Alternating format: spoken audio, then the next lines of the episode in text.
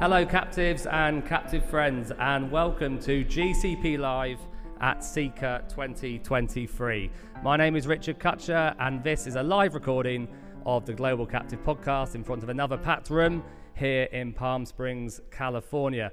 We will release an edited version of this podcast on all podcast apps in the next day or so as well, if it's fit for release. That's kind of reliant on these guys.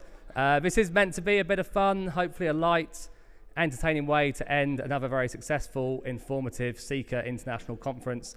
And this session perhaps will be instructive or informative in slightly different ways than what you've been used to for the last couple of days. So, over the next 30 minutes, uh, I'm going to be joined by a total of eight guests from captive owners and fronting partners to captive managers and tax experts. Plus, we'll also have the CICA president himself the only guest uh, to survive the cull of last year's uh, participants. I think some of last year's participants on this uh, are in the room.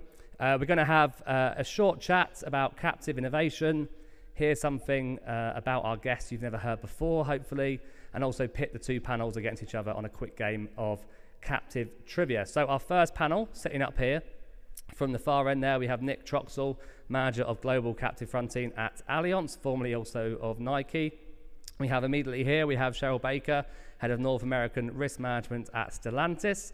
Uh, we have Jason Flaxbeard, Executive Managing Director, Alternative Risk at Brown & Brown, and Anne-Marie Towle, Global Captive Solutions Leader at Hylant. So, Anne-Marie, let's start with you. Many people here will know you well. You were just speaking on that last uh, panel just before we, we came on. Uh, is there something, anything about you that maybe people in, your, in the room don't know that you can share with us? Well, usually I'm a pretty open book, but there are probably a couple of things that people may not know about me. I've been, fortunately, a lifelong athlete, and some of you might have seen a couple of years ago with uh, destroying my foot. And I think some of that stems back to I, I played soccer, or as you say, football. Yep, and, um, correctly. I yeah. played soccer growing up and played in college, but back back in the day when I was in college, it was actually only for females a varsity a varsity club, and was not actually at my school where I attended was not a varsity sport um, as it is today. And so, you know, through that and through multiple injuries on both of my ankles and my foot recently, I decided and have taken up the sport of kayaking uh, to try to have a little bit of relief with my lower body. and so have focused now more on my upper body. And, and so what is kind of interesting and might not be aware for many of you is sometimes, as my husband knows, I need a little bit of a break. Uh, we live on a lake. And I'll sit there in my office and look out at a beautiful day and say, I, I need a break. I need a mental break. So sometimes I may be on a conference call and on mute while I'm out there kayaking. So I'm sorry and I apologize for the water noise that you might hear. That is good. I'll bear that in mind next time we've got a call. Um, so, uh, Nick, many people here uh, might know you from, from your Nike days. Um, a few, maybe. Yeah, and I I, um, I was delighted to finally meet you. You only ever took my calls when you finally left Nike, actually, because you were probably scared of me before. But um, you're now at Allianz. Can you tell us something uh, new or maybe surprising about yourself?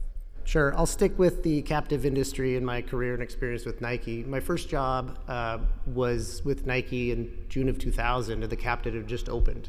And so they needed someone to handle claims. So I was the first claims adjuster that they had. So I handled general liability claims. And about a year after the captive opened, uh, they had the largest recall of products uh, of a pair of shoes that would cause lacerations to someone's leg. So I spent years and years negotiating settlements for those claims. So that was kind of my first foray into insurance, and I didn't really know what a captive was, even though I was handling the claims yeah. for the captive. I didn't really understand what it what it was. Yeah, so in the baptism of fire, then. Yeah, very much to, to, the insurance and, and the captive world. Uh, Cheryl, thanking you, thanking you for joining us on GCP Live at last. I've been trying to get you on the Global Captive podcast for a few years, so it's good to finally get you on. What is there that we might not know about you? Would be nice to share. Thank you. It's nice to be here. Um, so, some of you might know that I enjoy running. I don't run fast and I don't run far, but I run often. And um, one of the things I like to do is pick like a short run, a fun run that is a group run. And as some of you, if you're runners or you know you participate in any of these events, then you know that sometimes you get um, a medal. Not you know everyone gets it. It's participation award for those of you in the room who like that term. And so I have been known on occasion to pick the run based on what that medal is going to look like. so, and then I tend to hang it on my tree at Christmas time. So.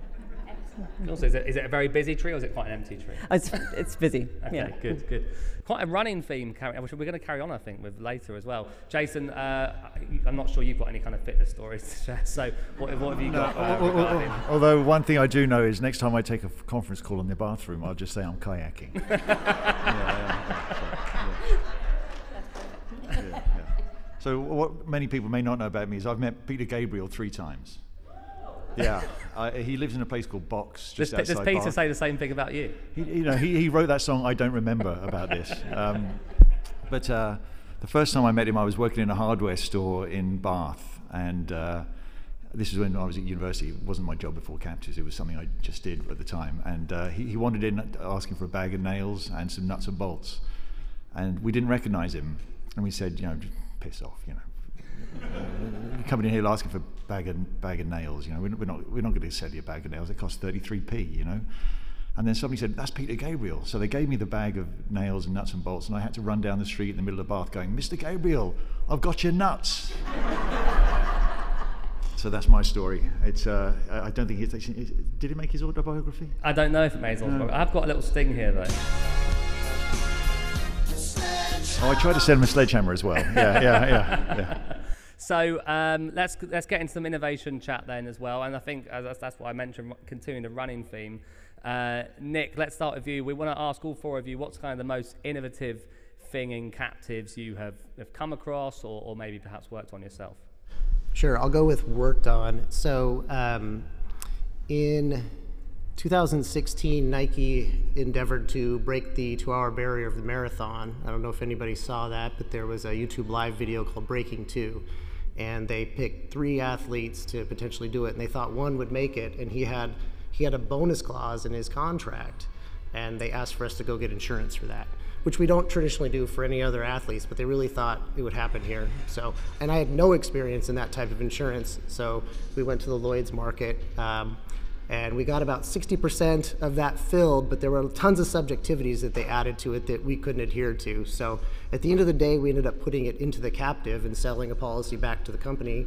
And um, fortunately, he did not break the two hour barrier, so the captive was profitable, but he only missed it by 25 seconds. So it was, uh, it was a nail biter for the captive. And it was, it was they ran it in Italy, so I was up very late at night watching it live, wondering if uh, I lost out on a few hundred thousand dollars or not on the deal. But it worked out well. Yeah. So you were happy about the uh, about Nike failing to Well, break see, that record. you know, it depended on what hat I was wearing, you know, Nike or not. But um, 25 seconds was like close enough that made it made it really worthwhile for for Nike as well. So Cool, yeah. cool. Now, when you told me that story at the pub, I was desperate to try and get you to tell you that story on the on the podcast. So I'm glad we uh, I'm glad we got that one. Uh, Cheryl, how about how about yourself? Inno- most innovative innovative thing that you've seen or, or worked on regarding captives? I'm not sure this is super innovative, but um, one of the things I like to tell people about, in case they haven't heard or thought about this before, and I know some of you in the room have because we've talked about this in the past. But um, someone once told me, you know, look look where the money is, look where all the reserves are, look where your look at your finances in your organization, and where is that money being held, and can that be used somewhere, you know, a little more um, strategically. And so, one of the things that uh, we did when I was at Blue Cross before I joined Stellantis is we um, worked with one of the subsidiaries that had overfunded trust accounts. And the reason why I want to mention this to people is I think sometimes we we um, we don't realize how much money um, is maybe in some of these trust accounts, and you're like, well, it's earning interest, it's fine, it's sitting there, it's you know, what else are we going to do with it if it's an otherwise profitable company, right? And you don't need that cash for something.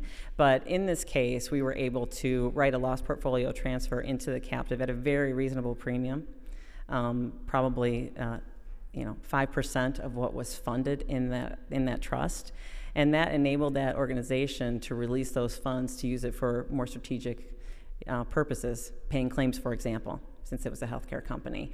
Um, they did a lot of uh, research and development um, grants. They provided those to the to uh, local organizations, local research companies. Um, during uh, the opioid epidemic, that a lot of money went into educating doctors and the local community. So maybe not quite as as exciting as the uh, as the Nike uh, example, but I think it's a great way to look at where is that money being held and what can you do with it? Someone might say it doesn't matter if it's my right pocket or my left pocket that's paying for it, we're going to still pay for it. But really, it's educating people in your organization to show them that that money can be put to use elsewhere. Fantastic. Cheers. Good example. Uh, Jason? My, my favourite thing about captives is how responsive they are to the market conditions. You know, mi- microeconomics changes daily, our thought patterns change daily, analytics changes daily. And my, my favorite thing that, that, we're working on with many, many companies now is, is the development of risk appetite statements. You know, mo- most of you deal with insurance companies who have very, very defined risk appetite statements. And m- most companies don't seem to have those, large companies as well. And uh, the development of those is, is the most innovative thing I've, I've seen. But if you go back years and years and years and years ago, I, I, I can't believe I'm saying the most innovative thing was 40 years ago, but it was um, the creation of Ace and XL. They were captives back in Bermuda back in the day, in, in, in the liability crisis in the middle of the 80s. Uh, the creation of uh, customer programs, uh, the, the, development of captives as profit vehicles. And I think that the, the, thing that we're seeing across large Fortune 100 right now is putting captives at the very, very center of all risk management programs. Buying reinsurance for, uh, behind captives, uh, writing, as I say, customer programs, and developing statements at the parent level and at the captive level. Th- those are the most innovative things I've seen recently, and it's uh, uh, but as, as, somebody said to me, there's nothing new in insurance. This was invented years and years ago, and uh, we, we're just you know making a different souffle with the same ingredients. But that's, that's just what I think. Cool, Jason. Anne Marie, in- innovation. Excellent. I think you know thinking back, just like Jason, over the past 30 years or so, and, and what I've been involved with. I have a client that I was involved with about eight, nine years ago, and thinking about your traditional workers' comp and with this particular organization, they were multifaceted and they were evaluating and looking at their workers' comp claims and determining with the healthcare costs and rising healthcare costs, what can we do to help manage this? And decided to utilize the surplus in their captive to set up their own clinic and fund the clinic uh, on site for any of their workers' comp injuries. And I think back at the time, this is a little more common, I think, now, but at the time, utilizing the surplus and running some of the insurance through the captive made a lot of sense because then it helped control their workers' comp claims. They also ended up bringing in on the healthcare side as well and made it available across the entire organization. And then taking any uh, profitability and then actually helping to p- supply additional employee benefits and I think utilizing that, which is, as we all know, employee benefits has definitely grown. But at the time, I think it was a bit more innovative in what they're doing. Fantastic. Okay, we're going to um, ask similar questions to our second panel in the second half, but before we do that, we're going to have a quick game of uh, captive trivia. So I'll talk you through how this is going to work. Um, so last year at CICA and in our other GCP lives in 2022 for Guernsey in London and at ECF in Luxembourg, we played a game of captive domiciles higher or lower. Uh, this year, we're going to kind of tweak it slightly, and it will still be a game of higher or lower, uh, but with how many new captives were formed in said domiciles during 2022. And we're not including cells in those numbers, so kind of single parent captives, the cores of cell companies, group captives, etc.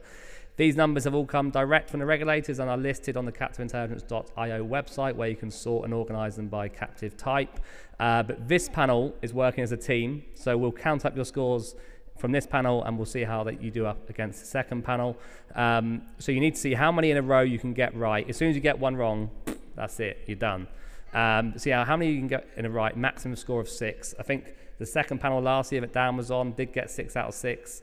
Um, and the first panel before them got maybe two or three, I can't remember, but it wasn't great. So do consult amongst yourselves, and I suggest nominating one of you to be spokesperson to give me the final answer, so you don't, um, you know, you don't, you don't slip up. So uh, we will start by telling you that Arizona in 2022 licensed 14 new captives last year, 14. So the first question is, were the number of new captives licensed in Georgia during 2022 higher or lower than Arizona's 14. So if you want to consult and give me an answer, I'll give a little countdown for you. Lower. Lower. There we go. Correct. One, one, one from one so far. Okay. So Georgia, Georgia in 2022 had three new captives formed in Georgia. So the next one is Connecticut, higher or lower. Was the number of captives formed in Connecticut higher or lower than three? Low, uh, higher or lower than three? Lower. So you really, you really haven't got much. You, have, you haven't got we much set to a really beat. high bar. Exactly. Well, it makes it a lot quicker, which means we can get a drink quicker, I guess. So uh, it was uh, it was higher.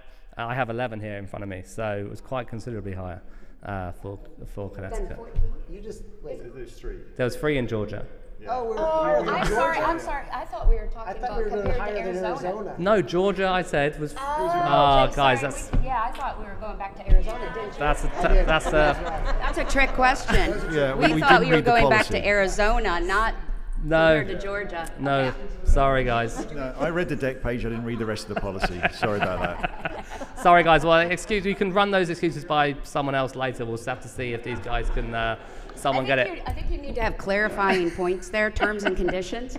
There's a lesson for all of us there in somewhere. Somewhere. Okay, so let's say thank you to our first panel. Just give us give, give us 30 seconds to change over before we get our, our second panel up. So give them a round of applause, and we'll get our second panel up.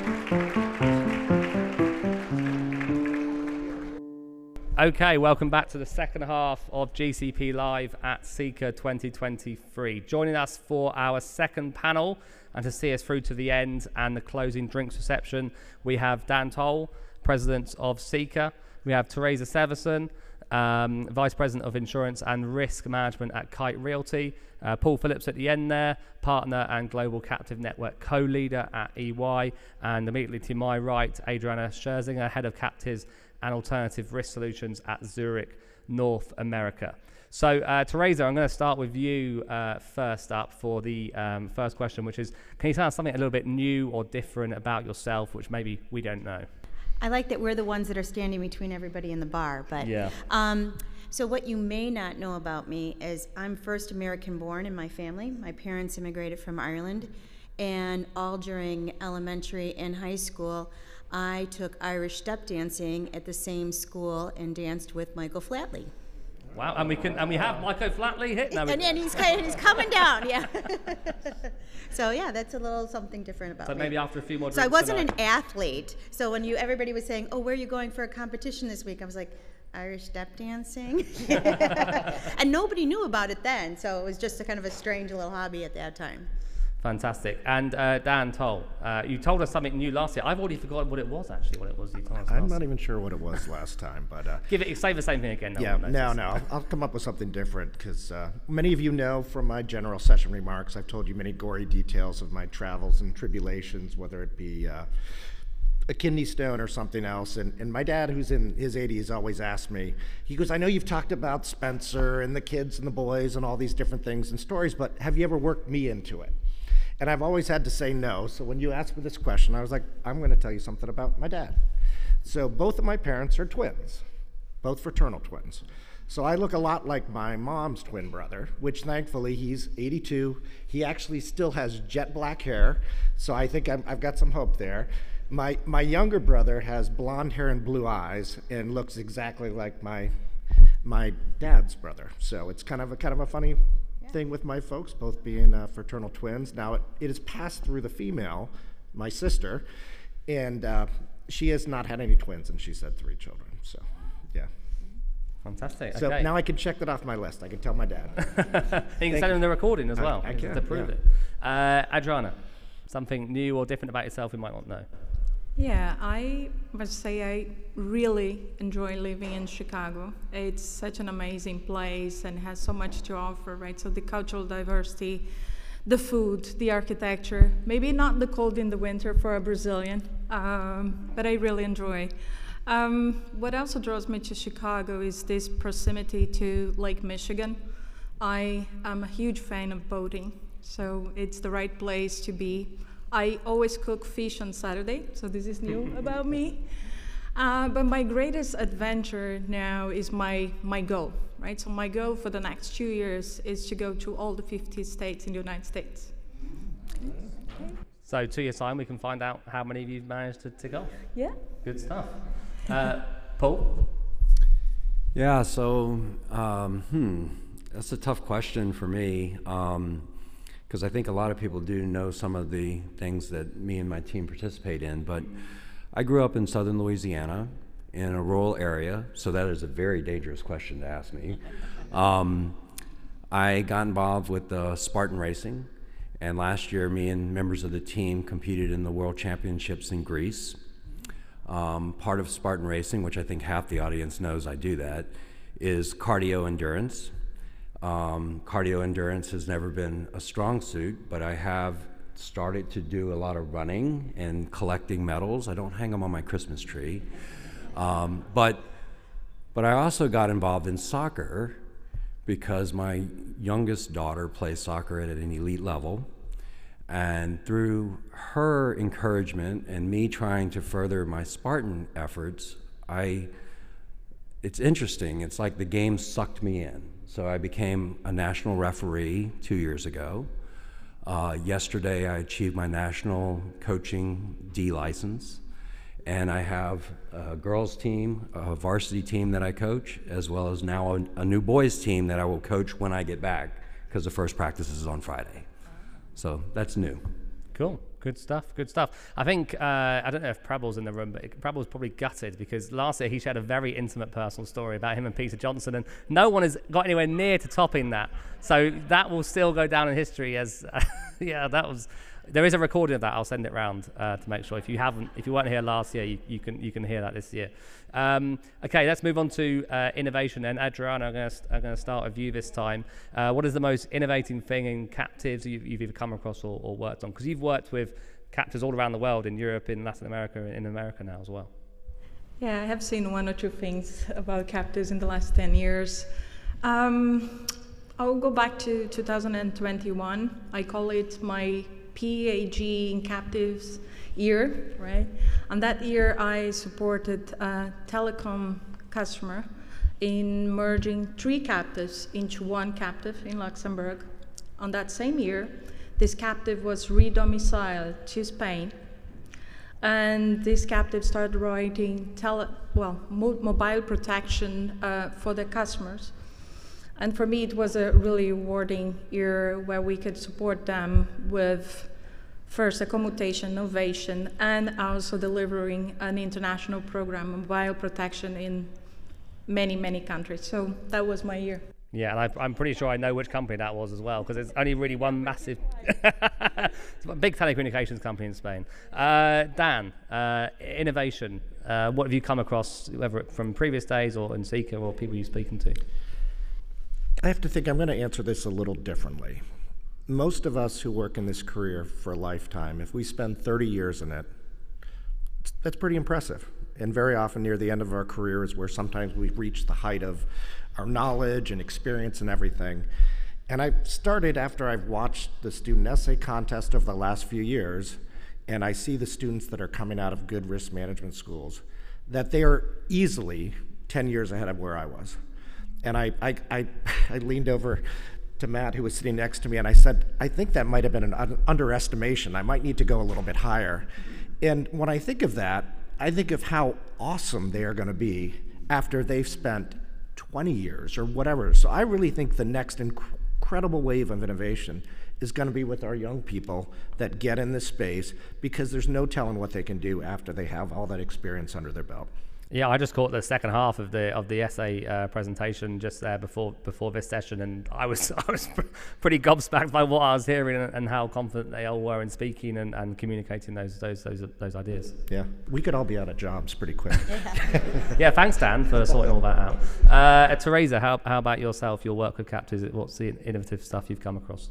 Well, I'm going to admit that I was just texting my captive manager going, what is innovative about a real estate company that I can kind of share, right? But um, I think for us, is really being able to kind of just utilize the captive and kind of responding to this difficult and challenging market.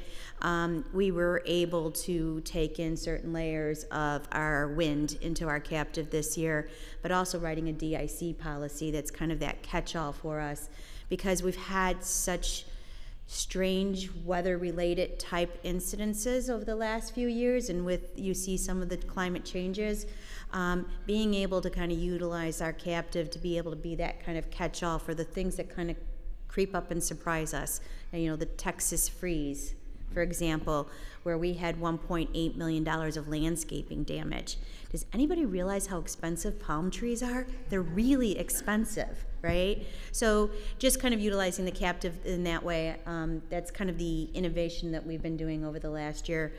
We're still looking to take other ways of growing the captive, but for kite, kind of utilizing the captive that we already have and expanding it already is, is very innovative for them. So we're growing it and we're, we're planning on utilizing it in the future as well. And we actually had Teresa on the uh, Global Captive podcast uh, last year. I think it was last year, and you did talk us through that you obviously merged two captives in a way and closed down one of those. And that, that was fascinating. So again, I do uh, suggest people look back in our archive and find that episode. Uh, Paul, uh, how about yourself? Again, you work with you know, hundreds of different captives, particularly very very large ones. What's what's kind of the innovation you're seeing? Yeah. So over the last five or six years, I've been really into product innovation and trying to figure things out from the captive side. That was probably released due to the RVI case that I talked about earlier. Um, in that effort, we've had numerous conversations around what can be quantified, what can be identified, the actuarial science that goes around it. Um, some of that has led to products like our medical expense cost containment and, and some asset retirement obligations and uh, but yet, one of the most interesting discussions I had was really with regard to satellites. And you have a number of satellites in orbit. They're in orbit at a certain distance from the Earth. That certain distance from the Earth is supposed to be clear, but yet these satellites are multi billion dollar units, each and every one of them. And, you know, what happens if some meteor comes and skims the surface of the atmosphere and knocks out a dozen of the satellites? How do we price that? Can we drop that into a captive?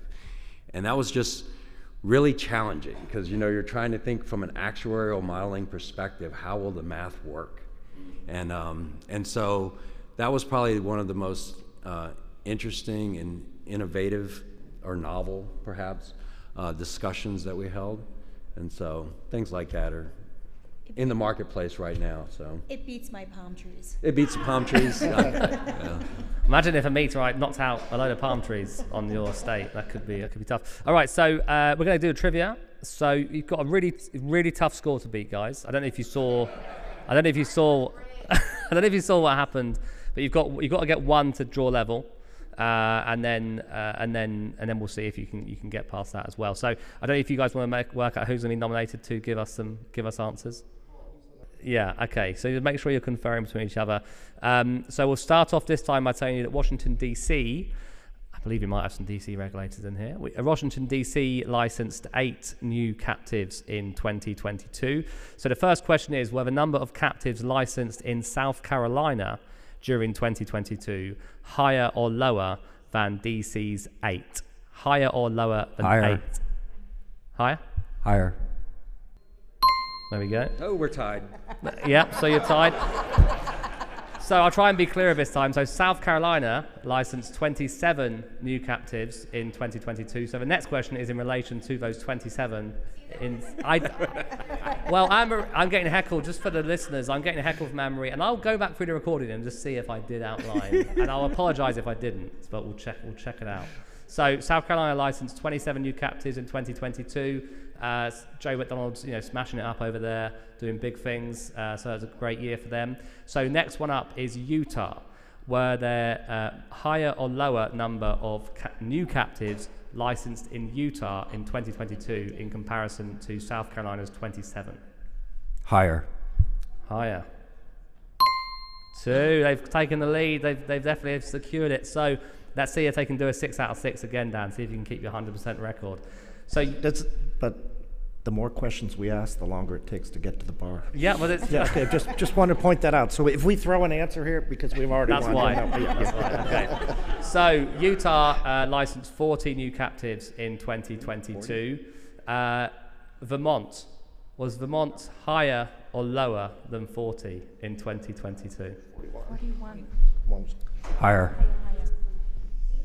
That was the tough one, but it was it was 41 exactly. You know, You I, can't blame us if we brought a ringer. yeah, I, believe it or not, I read Richard's uh, Numbers. articles and numbers. Yeah, yeah, great. Yeah. Um, I'll put. I'll give you something for the plug later. Uh, so uh, let's see if we can continue. So Hawaii. So Vermont was 41 in uh, 2022. Was Hawaii higher or lower?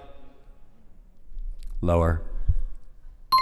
Correct. Hawaii was 13 in 2022. So that's four. I think you've got right.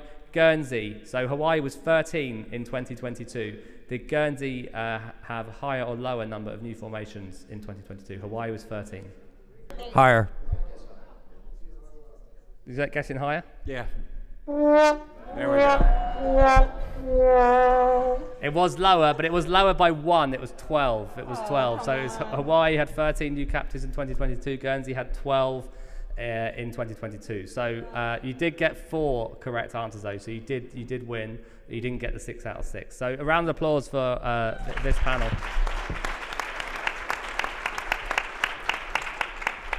So as you said, Dan, uh, you said Dan, we are desperate to get to the bar, but I believe you do want to say maybe possibly a couple of words. Yeah, I wanted to say a few things, see if it was all right. Uh, first and foremost, love what Richard's doing, telling the good story of captive insurance. We all need to do that more.